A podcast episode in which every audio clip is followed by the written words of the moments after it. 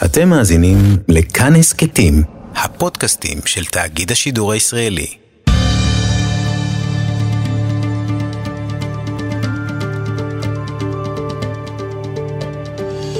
כיוון הרוח עם בני טייטלבוים שלום וברכה. באמצע הקיץ הישראלי הצוהל מוטחים אלינו ימי בין המצרים. מי"ז בתמוז בואכה תשעה באב. הפער בין האווירה ברחוב לבין ההתכנסות היהודית לאבלות על חורבן המקדש, על אובדן העצמאות המדינית, הפער הזה הוא עצום. על מה אבדה הארץ, יודע כל ילד לשאול ולהשיב, על שנאת חינם כמובן. בעניין הזה לפחות, אנחנו ממשיכי דרכם של אחינו לפני אלפיים שנה. אנחנו רבים, מפולגים ואוהבים, או-הו, כמה אוהבים, לקטר על מנהיגנו. ממשה רבנו עד היום כמעט לא השתננו. ספר חדש עוסק בקושי של משה רבנו להנהיג את העם, את עם ישראל. כתב אותו עורך הדין הרב דוקטור חיים שיין, שיחה על הנהגה ופוליטיקה שגולשת גם לאקטואליה של ימינו אנו.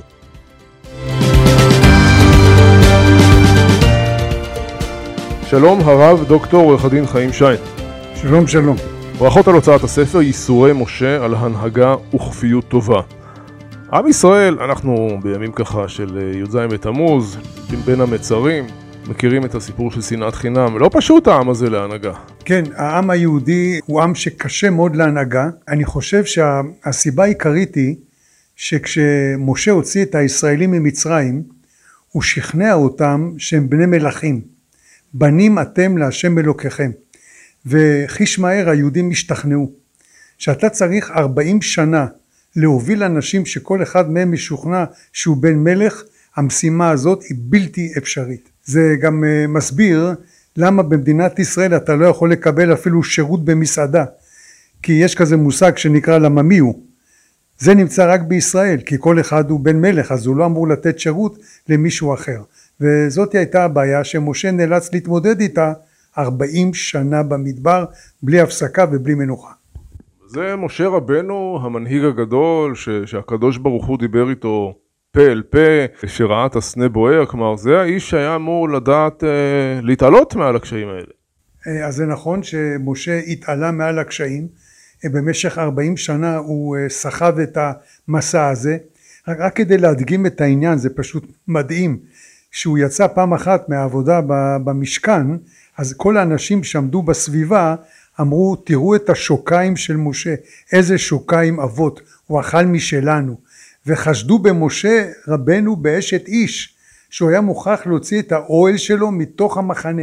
זה פשוט לא יאומן שאתה ארבעים שנה צריך לשאת את החשדות האלה. על פי התיאוריה שלי שכתבתי בספר בסופו של דבר משה רבנו לא רצה שידעו איפה הוא קבור כדי שלא יטרידו אותו אחרי המוות פשוט נמאס לו מהם. לא, יש גרסה שלא רצו שזה יהיה עלייה על הרגל, במובן לא לעשות פולחן למוות, מה שאנחנו די מכירים בימינו. כן, יכול להיות שגם זה, זה הסבר לגיטימי, אבל התחושה שלי שמשה היה מאוד מאוד קשה לו. דרך אגב, יש סיפור נפלא על חיים ויצמן, שהיה נשיא המדינה הראשון של ישראל. יום אחד באו אליו ואמרו לו, תשמע, משה רבנו ארבעים שנה נשא את העם הזה במדבר וסבל, ובסופו של דבר החלום שלו לא התגשם והוא לא נכנס לארץ. אתה חמישים שנה נאבקת למען מדינת ישראל, יש מדינה, החזון שלך התגשם ונכנסת לארץ. אמר ויצמן, נדמה לי שהמצב של משה רבנו היה יותר טוב משלי. כי סך הכל כולם יודעים מה עשו לו בתקופת הנשיאות שלו, אז הוא אמר יותר טוב שלא הייתי נכנס למדינה הזאת.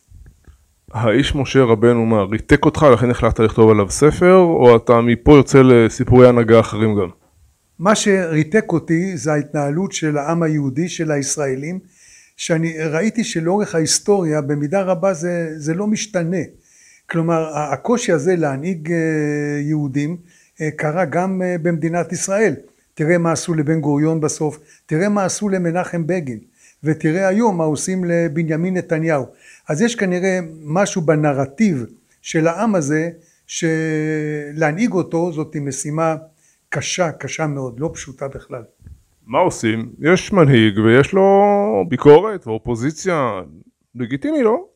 לגיטימי לגמרי שתהיה אופוזיציה, אבל גם צריך הכרת הטוב. ואני חושב שמה שיש אצלנו זה חוסר הכרת הטוב. והדבר הזה קיבל ביטוי מיוחד בתקופה האחרונה בעניין של נתניהו. אז אפשר להתווכח איתו ואין ספק שהוא עשה טעויות, אה, אף אחד הרי לא מושלם, אבל מינימום של הכרת הטוב. הבן אדם הוציא אותנו מהקורונה, הבן אדם הביא הסכמי שלום, הבן אדם הפך אותנו למעצמה מעצמה מדינית וכלכלית, אז לפחות תגידו תודה, אבל אתה רואה מהבוקר עד הלילה בן אדם כואב לו הראש זה נתניהו, בן אדם הפסיד במפעל הפיס זה נתניהו, הכל נתניהו, זה סוג של אובססיה בלתי רגילה. פגשת את האיש לפני זמן לא רב, מה הוא אמר על הספר, מה הוא אמר על אה, ההקבלה בינו לבין משה רבנו? אה, הוא חשב שאני קצת הגזמתי, אה, הרי לא התכוונתי להקביל אותו למשה רבנו, דיברתי דווקא על העניין של התופעה, אבל הוא אמר לי דבר מאוד מאוד מעניין, הוא אמר לי שיש שני דברים שמדאיגים אותו באופן מיוחד ולכן הוא לא יכול לפרוש. הדבר הראשון זה הניסיון לנתק את המדינה מהיהודיות שלה ומהציונות שלה. יש לו תחושה שמה שקורה עכשיו עם הממשלה החדשה שכוחות פוסט יהודיים פוסט ציוניים ופוסט לאומיים מבקשים לנתק את המדינה מהמורשת שלה והדבר השני זה הנושא האיראני הוא אמר שבגלל שני הדברים האלה הוא מרגיש חובה נחושה להמשיך כדי להתמודד עם המציאות הזאת שהיא לדעתו מאוד מסוכנת. בואו נסלול פנימה לתוך אה, משה רבנו תחנות בחייו אנחנו לא רחוקים מפרשת קורח. השאלה תמיד ששואלים זה קורח קורא תיגר על הנהגתו של משה רבנו ואתה לא שומע אף מילה מכל העם. איפה האנשים שיגידו הלו קורח מה? כן נכון. יש פה סוגיה מעניינת.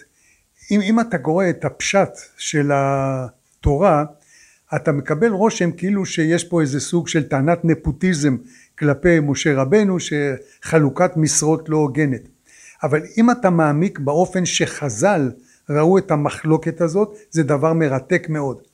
חז"ל הבינו שקורח בא למשה רבנו ואמר לו בית שמלא ספרים האם הוא חייב במזוזה? והאם טלית שכולה תכלת חייבת בציצית?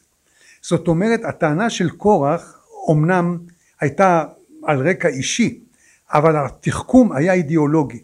כי למעשה מה שקורח אמר כלפי משה לכל המצוות יש איזשהו רציונל יש הן תבוניות.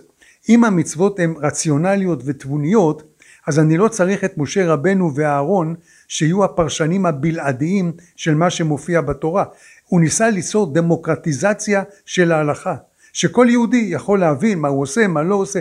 דרך אגב אני חושב שקורח היה הרפורמי הראשון. זאת אומרת הוא, הוא היה בן אדם שבא ואמר אני לא צריך השראה אלוקית כל אחד יפרש. ולדעתי הציבור אהב את זה כלומר הציבור אהב את הרעיון שכל אחד יש לו נגישות ישירה לכתבי הקודש והוא לא צריך שמשה רבנו יתווך בינו ובין ההשגחה העליונה ולכן לא שמעת אה, דבר ביקורת. עוד אה, פרשות אה, בולטות כמובן בהנהגתו של משה רבנו חטא העגל וחטא המרגלים. חטא המרגלים זה נושא מאוד מאוד אה, מרתק כי את המחיר שלו אנחנו אה, משלמים עד היום. אה, דרך אגב המרגלים היו נשיאי העדה הם היו בכירי העדה. ולמרבה הפלא מה שהם אמרו הם תיארו את האמת. כלומר מבחינה עובדתית אובייקטיבית הם אמרו מה שהם ראו. אבל הם לא הבינו שהקיום היהודי הוא לא כזה שאתה אמור לראות רק מהלך אחד או שניים. זה משהו היסטורי זה נרטיב ענק. ולכן הם לא היו ערים לעובדה אותם נשיאים שבסופו של דבר עלו נעלה יש פה אמונה יש פה דרך, יש פה חזון. הם היו אה, סוג של נשיאים עכשוויים, שלום עכשיו, עושים חיים עכשיו, נהנתנים עכשיו. הם לא הבינו שהקיום היהודי יש לו חזון ענק. ועל זה אנחנו שילמנו הרבה מאוד שנים, כי העם השתכנע והעם בכה, והמדרש אומר שעל הבכי הזה שהיה ערב תשעה באב, אנחנו כבר בוכים אלפיים שנה עד שמדינת ישראל קמה. והתחושה הקשה שלי היום שיש בתוך המדינה שלנו כוחות חזקים כי הם באקדמיה, בתקשורת ובמשפט. זה אליטה יישובית ישנה שתעשה כל ניסיון כדי לנתק את המדינה הזאת מיהודיותה. הם לא רואים את מדינת ישראל כמדינה יהודית ודמוקרטית, הם רוצים לראות את ישראל כמדינה פרוגרסיבית דמוקרטית. ואני חושב שזה מאבק היסטורי אדיר. והדבר הזה אותי הוא מאוד מאוד מדאיג. כי אני מאמין באמונה שלמה שעל מדינת כל לאומיה אף אחד לא ימסור את הנפש. אם מדינת ישראל היא מדינה כמו כל המדינות, עליה אף אחד לא ימסור את הנפש. יכול להיות שהמרגלים הם נשלחו למסור מידע והם נתנו פרשנות. כלומר, הם נתנו פרשנות שלילית, היה להם משקפיים כהים, פסימיים. נכון, המסקנה של התיאור שלהם היא מסקנה מאוד מאוד אה, פסימית, והתשובה למסקנה הפסימית הזאת היא הלא נעלה. ובסופו של דבר היסטורית, אז אתה רואה שיהושע בן נון וכלב בן יפונה, הם בסופו של דבר נכנסו לארץ והתנחלו בה וירשו אותה. זאת אומרת, בהיסטוריה היהודית אסור לך להיות פסימי, אתה תמיד צריך להיות אופטימי, תמיד צריך להאמין. ואני חושב שהטרגדיה שלנו לאורך הרבה מאוד שנים זה איזה מין תחושה של אה, פסימיות ומי שמאמין לא מפחד ולפעמים הדרך היא גם ארוכה. בן גוריון אמר אנחנו לא סומכים על הניסים אבל מתחשבים בהם. נכון, אי אפשר לסמוך על הנס ואני חושב שהאירועים של מירון שקרו לאחרונה הם הביטוי האולטימטיבי לעניין הזה. אה, כל פעם בסוף ל"ג בעומר אנשים באו ואמרו יאללה לא קרה כלום קרה לנו נס 40 שנה קרה נס ואז ברגע אחד הנס נגמר כלומר אתה לא יכול לסמוך על הנס אבל אם אתה לא מאמין בנס אם אתה לא מאמין בייעוד המיוחד ההיסטורי של העם היהודי אתה לא יכול באמת להגשים את המורשת שלנו.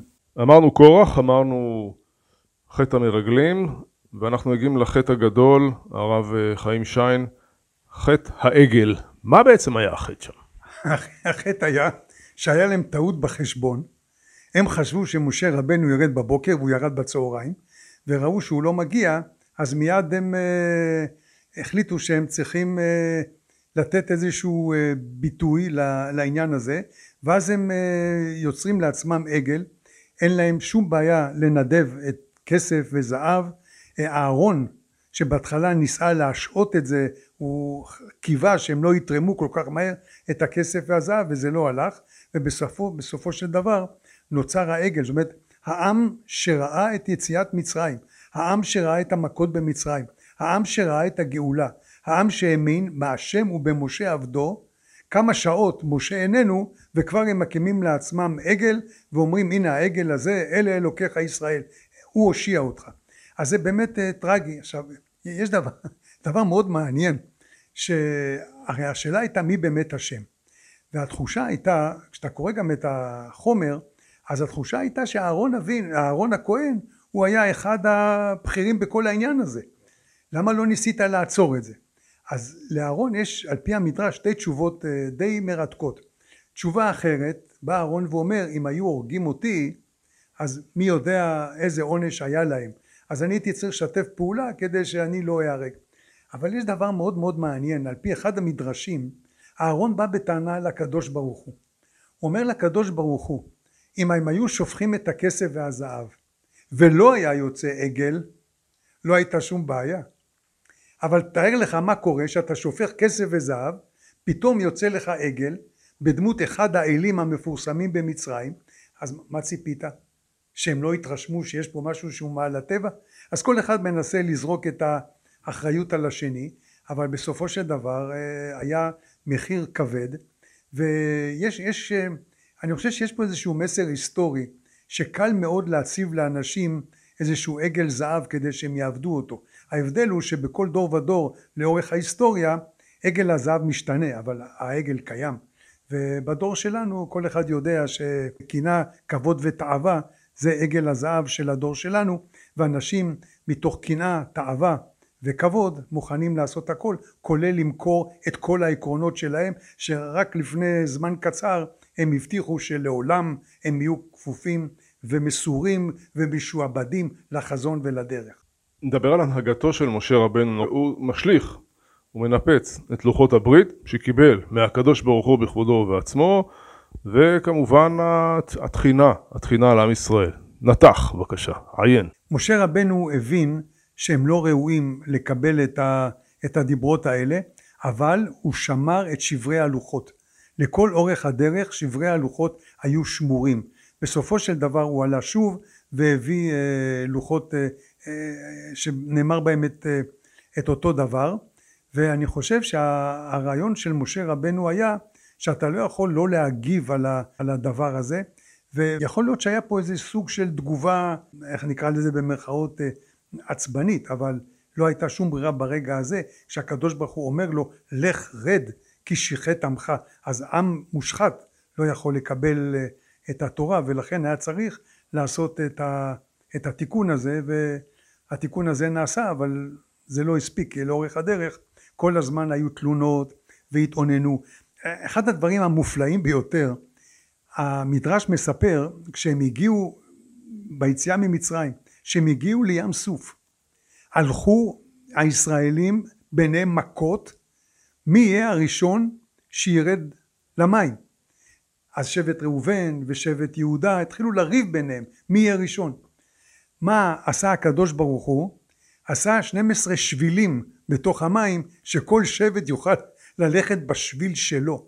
ולדעתי הטרגדיה הגדולה ביותר של העם היהודי מאז ועד היום ובזה אני חושב יש אשמה מסוימת ליהושע בן נון שהוא השאיר אותנו שבטים. אז פעם זה היה ראובן ושמעון היום זה ימנים ושמאלנים וכולי וכולי. זאת אומרת אנחנו נשארנו שבטים. והתפקיד הגדול של תקומת מדינת ישראל לדעתי הייתה צריכה להיות הניסיון לחבר את השבטים האלה. אבל מתברר שבעם היהודי יש איזה סוג של גנטיקה שאת הדברים האלה אתה לא יכול לחבר. העם היהודי אה, הוא העם החכם ביותר בעולם. אין, אין, אין קבוצה, קבוצה אתנית של אנשים כל כך חכמים כמו היהודים אני זוכר כשאני אה, למדתי בארצות הברית לקחתי אה, קורס באוניברסיטת קולומביה ופגשתי פרופסור גוי שהיה כומר. ויום אחד הוא שאל אותי תגיד אתם טוענים שהיהודים יותר חכמים מכולם איך אתם הגעתם לרעיון הזה? אז אמרתי לו קודם כל עובדתית זה נכון. 33 אחוז ממקבלי פרס נובל למדעים זה יהודים. ואני גם אתן לך הסבר. אז אה, אמרתי לו בימי הביניים ילד גוי נוצרי שהיה מוכשר כל בתי הספר האוניברסיטאות היו שייכות לכנסייה והתלמידים המצטיינים נהיו כמרים ולכמרים לא היו ילדים בוודאי לא חוקיים. אצל היהודים הבחור הכי מוכשר בישיבה או שהוא היה מתחתן עם הגביר או עם הבת של ראש הישיבה ורק צריך לעשות ילדים פרו ורבו. אז לכל יהודי מוכשר היו עשרה ילדים במשך אלפי שנים זה, זה, זה טור גיאומטרי משהו לא נורמלי. אז הוא היה די בשוק. אז הוא שואל אותי אז איך אתה מסביר שיש גם כמה גויים מוכשרים? אמרתי לו זה בגלל הנישואי תערובת. סיפרתי את הסיפור הזה לישעיהו ליבוביץ' והיה מאוד מעניין. אז אמרתי לו פרופסור ליבוביץ' אם אנחנו כל כך מוכשרים אז למה אנחנו לא רואים את זה פה במדינה שלנו? אז הוא אמר לי דבר מעניין. הוא אומר לי זבל שאתה מפזר אותו הוא מדשן שאתה אוסף אותו הוא מסריח. זאת אומרת יש פה במדינה הזאת יש יותר מדי כישרון על טריטוריה קטנה אז יש בזה פנים לטובה ופנים גם אה, בעייתיים. אבל אין ספק שפה נמצאים האנשים המוכשרים ביותר בעולם. המדינה הזאת היא מדינה מופלאה. היא מדינה מופלאה. אנשים בכלל לא אתה יודע שבדרום קוריאה לומדים תלמוד. לא יודע אם אתה יודע הם פשוט אה, הגיעו למסקנה שכנראה בזכות התלמוד היהודים כאלה חכמים. אז בכל העולם מקנאים בנו בכל העולם מסתכלים עלינו אבל אתה יודע אין בעל הנס מכיר בניסו. אז אנחנו יש לנו תחושה של יום קטנות. אנחנו לא מבינים שבמשך אלפיים שנה אנשים התפללו ותחזינה עינינו בשובך לציון גדולי עולם הצדיקים הגדולים ביותר התפללו ולירושלים עירך ברחמים תשוב ואנחנו זכינו ב-1944 אימא שלי זיכרונה לברכה עמדה על הרמפה באושוויץ בירקנאו. אם היו אומרים לה שבעוד ארבע שנים תהיה ליהודים מדינה היא הייתה אומרת שזמן הגאולה הגיע. אבא שלי זיכרונו לברכה שהיה בדכאו במצעד המוות ולפני כן שירת בצבא הליטאי אם היו אומרים לו שהבן שלו יהיה קצין בשריון ושליהודים יש טנקים הוא היה אומר המשיח כבר כאן. אם היו אומרים לסבא שלי בכפר קטן בצ'כוסלובקיה שהנינים שלו יוכלו להתפלל במערת המכפלה הוא היה אומר עת הזמיר הגיע וכל התור נשמע בארצנו אבל לצערי אנחנו חיים בתוך יום קטנות אנחנו רואים דברים קטנים ולא רואים את התגשמות חזון הנביאים. אני תמיד אומר לחברים בקהילה שלנו, בואו ניקח ספרי תנ"ך ונלך לטייל ביהודה ושומרון, בירושלים, ונגלה שכל הנביאים לא התנבאו אלא לימים שלנו. עוד ישבו זקנים וזקנות בחוצות ירושלים וילדים משחקים. עוד אבנך ונבנית עוד תיתי כרמים בהרי שומרון. הכל מתגשם לנגד עינינו ומה אנחנו עסוקים? מלחמות קטנות פוליטיקה של שוליים. חבל ואנחנו מפסידים את הרגעים הגדולים שאנחנו זוכים לחיות בהם. אתה ממש חי את זה. אני חי ממש את התחושה אני חי את התחושה שאנחנו חיים בימים הגדולים ביותר בהיסטוריה היהודית. לא היה דבר כזה זה מזכיר לי, זה, זה, זה מעורר בי את, ה, את התחושה של הישראלים שנכנסים לארץ ישראל יחד עם יהושע בן נון. אלה ימים ענקיים ואנחנו עסוקים בזוטות. אפילו שרוב עם ישראל לא שומר מצוות, רוב העם היושב בציון. אני אומר לך באחריות מלאה, אין יהודי במדינת ישראל שאין בו נקודה יהודית בשורש נשמתו והוא מחובר למסורת. זה מזכיר לי, לפני כמה זמן הרציתי לסטודנטים, אז שאלתי אותם מה, מה היה מבצע דני. מבצע דני כידוע זה אחד המבצעים במלחמת השחרור. אז אני ראיתי שקט באולם ואז אחד מצביע והוא אומר לי זה מבצע של שטראוס. יש מבצע של אני יודע יוגורט של שטראוס אז זה מבצע דני. שבועיים אחרי זה סיפרתי את זה כבדיחה למורים בבנייני האומה 250 מורים ואף מורה לא צחק עכשיו אני לא מדבר על יהדות, אני מדבר אפילו על ציונות. לדעתי מערכת החינוך כשלה. מערכת החינוך אה, משום מה הגיעה למסקנה בתקופתו של פרופסור אמנון רובינשטיין שבבתי הספר אסור להתעסק בערכים כי ערכים זה תמיד דבר שמצוי במחלוקת. אז מה קרה? גדל פה דור שלא מחובר לכלום. לא יודע לא ציונות ולא יהדות ועם שלא מחובר קשה לך לחבר אותו. אבל אין לי ספק שיבוא יום ואני מאמין באמונה שלמה שכל אחד ואחד מאיתנו יש בו איזושהי נקודה יהודית. ואם אתה יודע לדבר אל אותו נקודה הנקודה הזאת קיימת ואני ראיתי את זה עם סטודנטים שלי לאורך השנים שלימדתי אותם ואני מודה ומתוודה שלימדתי פילוסופיה של המשפט אבל גם ניסיתי לקרב אותה לערכים של מורשת ישראל וכדומה ואני אומר לך האנשים מחוברים צריך רק לדבר אליהם צריך רק ללמד אותם כי אנשים רוצים לדעת, אנשים מבינים שהריקנות של התרבות המערבית, של מה שנקרא התרבות הפרוגרסיבית, הפוסט ציונית, פוסט לאומית, פוסט יהודית, כל הדברים האלה אין להם תוחלת והדברים האלה רק ינתקו אותנו מהקשר למולדת שלנו שזכינו לחזור אליה אחרי אלפיים שנה ואחרי שישה מיליון יהודים שנספו בשואה. בואו נדבר רגע על דרך בחירת המנהיג. משה רבנו, אבי הנביאים, המנהיג בה"א הידיעה, לא רוצה בכלל את ההנהגה בהתחלה. אומר לקדוש ברוך הוא, אני כבד פה, אני לא, אני לא מתאים, לא ישמעו אליי בכלל. מה צריכים ללמוד מזה אנחנו? אה, ללמוד מזה את מידת הענווה. כשאתה מנהיג, אתה צריך גם כן מידה של ענווה. עכשיו, משה רבנו, אה, הייתה לו בעיה אישית כפולה. המפגש הראשון שלו עם הישראלים, הוא הרי גדל בבית פרעה.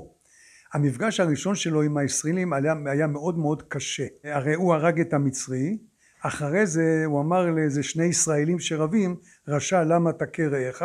והם כבר הלכו להלשין אצל פרעה על זה שהוא הרג את המצרי. אז נקודת המוצא של משה הייתה שעם חבר'ה כאלה לא כדאי להתעסק הם הרי מלש, מלשנים דלטורים. אז הוא אמר לא בשבילי. נקודה שנייה משה רבנו היה, היה בו גמגום. מה זה גמגום? זה לא שהוא היה אה, כבד פה במובן שאנחנו מבינים היום אלא משה רבנו גמגום היה גם וגם. משה רבנו היה סוג של אדם מתלבט והתחושה של משה רבנו הייתה שכדי להנהיג אתה לא יכול להיות טיפוס מתלבט. כדי להנהיג אתה צריך לבחור את הדרך, לבחור את החזון ולהוביל. ברגע שמנהיג מתלבט אתה לא מגיע לשום מקום, אתה נמצא בצומת, לא יודע לפנות ימינה, שמאלה, ודרך אגב בהיסטוריה הישראלית היו כמה וכמה מנהיגים שהיכולת המיוחדת שלהם הייתה להתלבט ולכן לא לעשות שום דבר. אבל משה רבנו הבין שאם אתה לא יכול לדבר אל האנשים, דרך אגב, דבר זה מנהיג. מנהיג צריך לדעת איך לדבר. ומשה רבנו לא ידע איך לדבר. דרך אגב, העונש של משה היה בעקבות העובדה שבמקום לדבר אל הסלע הוא נתן מכה. למשה רבנו היה קושי לדבר. והשם למעשה אמר למשה, דע לך, כשהישראלים ייכנסו לארץ אתה כבר לא מתאים. כי אל הישראלים כשהם יהיו בארץ, הדור החדש, צריך לדעת לדבר איתם. ומה שהניסיון שלך היה שאתה נותן מכה על הסלע, אתה נותן את המטה, משתמש במטה ואתה מנצח. צריך לדבר. אז זאת הייתה למעשה ההתלבטות של משה, אז הוא אמר בשביל מה אני צריך את כל הדבר הזה. אבל ברגע שמשה קיבל על עצמו ולמרות שגם לכל אורך הדרך כמה פעמים הוא אמר לקדוש ברוך הוא תעשה לי טובה תשחרר אותי אז פעם אחת צירפו את הארון פעם אחרת צירפו עוד 70 זקנים. ניסו זה יהושע ניסו לעזור לו להתמודד עם העניין של המנהיגות אבל מי שקיבל את המשימה משה רבנו עשה אותה עם כל הלב ועשה אותה ברצון. ודרך אגב משה רבנו למעשה ויתר על המשפחה שלו אנשים אולי לא שמים לב לזה הוא לא דאג אפילו שהמשפחה שלו תהיה במעמד הר סיני הוא היה כל כך עסוק עם ההנהגה שאת המשפחה הגרעינית שלו הוא ויתר עליה דרך אגב אתה לא יודע מה קרה עם הבנים של משה אבל מה אתה כן יודע שהנכד של משה יונתן בן גרשום היה כהן בפסל מיכה, עובד עבודה זרה. כישלון חינוכי של המנהיג, מה זה אומר? זה אומר שגם כשאתה מנהיג, אתה לא יכול לוותר על המשפחה שלך, וזה גם אומר שכשאתה מקבל על עצמך תפקיד של הנהגה, אתה מוותר על הרבה מאוד דברים. אתה מוותר על החיים הפרטיים שלך. ולכן העניין של ההנהגה דורש מסירות נפש גדולה ביותר. ואתה רואה שהרבה מנהיגים באמת אצלהם בבית, קח אפילו לדוגמה את הרצל ואחרים, אצלהם בבית היה, היה מחיר מאוד מאוד גדול לעובדה שהם היו עסוקים עם הכלל והשקיעו פחות בעניין של הבית. אז בשורה התחתונה משה רבנו נבחר להיות מנהיג, הוא לא רצה את זה, גם מתוך ענווה וגם מתוך תחושת חוסר התאמה, אבל ברגע שהוא לקח את התפקיד הוא התמסר לו עד הסוף. עכשיו תשים דקה, תשים לב בנאום האחרון של משה, וזה מאוד מאוד מעניין, בנאום האחרון של משה, כשהוא כאילו מסכם, הוא לא מדבר איתם על שמירת מצוות. הוא לא אומר להם תעשו את המצווה הזאת, הוא אומר להם תהיו בני אדם. והארץ נתן לבני אדם. מה שהוא אומר למשה רבנו, עם העניין של המצוות, אפשר יהיה להסתדר. אבל אם אתם לא תהיו בני אדם, אם לא תנהגו כבוד אחד בשני, בסופו של דבר אתם לא תסתדרו. אם אתם תבנו על תרבות של שנאה, אם כל אחד מכם ישנא את האחר, בסופו של דבר לא יהיה לכם קיום. וזה היה המסר הגדול של משה, זה היה המסר האחרון אחרי 40 שנה. לא לשנאה, לא לקנאה, לא לתאווה ולא לכבוד. יש לנו עוד אה, שלוש-ארבע דקות. יש כמה נקודות במהלך הנהגתו של משה רבנו, שהוא אומר, אני לא יודע את התשובה. אני אשאל את הקדוש ברוך הוא. שזו גם גדולה לומר, איני יודע. כן, זה מאוד מעניין. אה, הדבר הראשון היה בעניין של בנות צלופחד. ולמה זה מאוד מעניין? כי משה רבנו הוא רצה להיות צדיק מושלם. כי לפי המדרש בנות צלופחד באו ואמרו לו אבא שלנו לא היה במחלוקת קורח. אז כאילו שהם באים ואומרים יש לך נגיעה אישית אתה יודע שאבא שלך היה איתך אז תתחשב בנו. אז משה רבנו אומר אני בדבר הזה לא יכול לטפל שלא יגידו שיש לו נגיעה אישית. ויש עוד כמה אה, מקרים שבהם אה, משה באמת אה, לא יודע את ה... הוא לא יודע את התשובה והוא פונה לקדוש ברוך הוא והקדוש ברוך הוא מגלה לו את אותה התשובה. אה, לדוגמה כמו בסיפור של אה, זמרי בן סלו. הרי מה הוא אמר למשה? אתה בא בטענה אליי שאני הולך עם כוזבי בת מדיין מי זאת אשתך? אז משה רבנו הבין שיש פה כאילו נגיעה אישית כלפיו אז הוא לא רצה לטפל בזה. אז היה צריך את פנחס הקנאי שהוא יטפל בעניין הזה. כלומר אותן שאלות שמשה לא ידע את התשובה הם לא, הם לא כי הוא לא ידע את התשובה אלא כי הוא הייתה לו הוא לא רצה שתהיה מראית עין שכאילו התשובה שהוא נותן מבוססת על איזושהי נגיעה אישית שיש לו. ואני חושב שלכל אורך ההיסטוריה ואני גם מצפה היום מהשופטים בבית המשפט העליון שהם באים לדון בכל מיני תיקים בעלי רגישות ציבורית שלא ייתנו ביטוי לדעות הפוליטיות שלהם אלא שייתנו ביטוי לעמדה החוקית שאמורה להיות מנותקת מתפיסות העולם האישיות של השופטים, אבל יכול להיות שברבות השנים הדרישה הזאת מוגזמת. העונש שלא ייכנס לארץ, והוא כותב ואתחנן בפרשת ואתחנן, והוא התחננתי וביקשתי והמון תפילות. קשה לומר, אבל עונש כבד מנשוא, לא מגיע לו אחרי כל מה שהוא עבר ועשה. נכון, זה, זה, זה הקטע שהכי קשה לי. 40 שנה משה מוביל אותם, סובל, וכל המטרה היא בסופו של דבר להיכנס לארץ, ואני חושב שהקדוש ברוך הוא בעיניי עשה לו איזה מין דבר קשה. אם החלטת שהוא לא ייכנס לארץ, אז מה אתה מעלה אותו על ההר, מראה לו את היופי של הארץ, שאליה לא תיכנס. והאתחנן, אומר המדרש, זה בגימטריה 515. 515 תפילות הוא נושא לקדוש ברוך הוא, והקדוש ברוך הוא מחל על הכל, על כל החטאים של עם ישראל הוא מחל. אז מה, לא יכולת למחול למשה רבנו, לתת לו להיכנס לשבוע? הוא הרי לא רצה לאכול את פירותיה ולא רצה ליהנות ממימיה, הוא רצה בסך הכל להיקבר בארץ ישראל. אז מה, לא יכולת לתת לו את זה?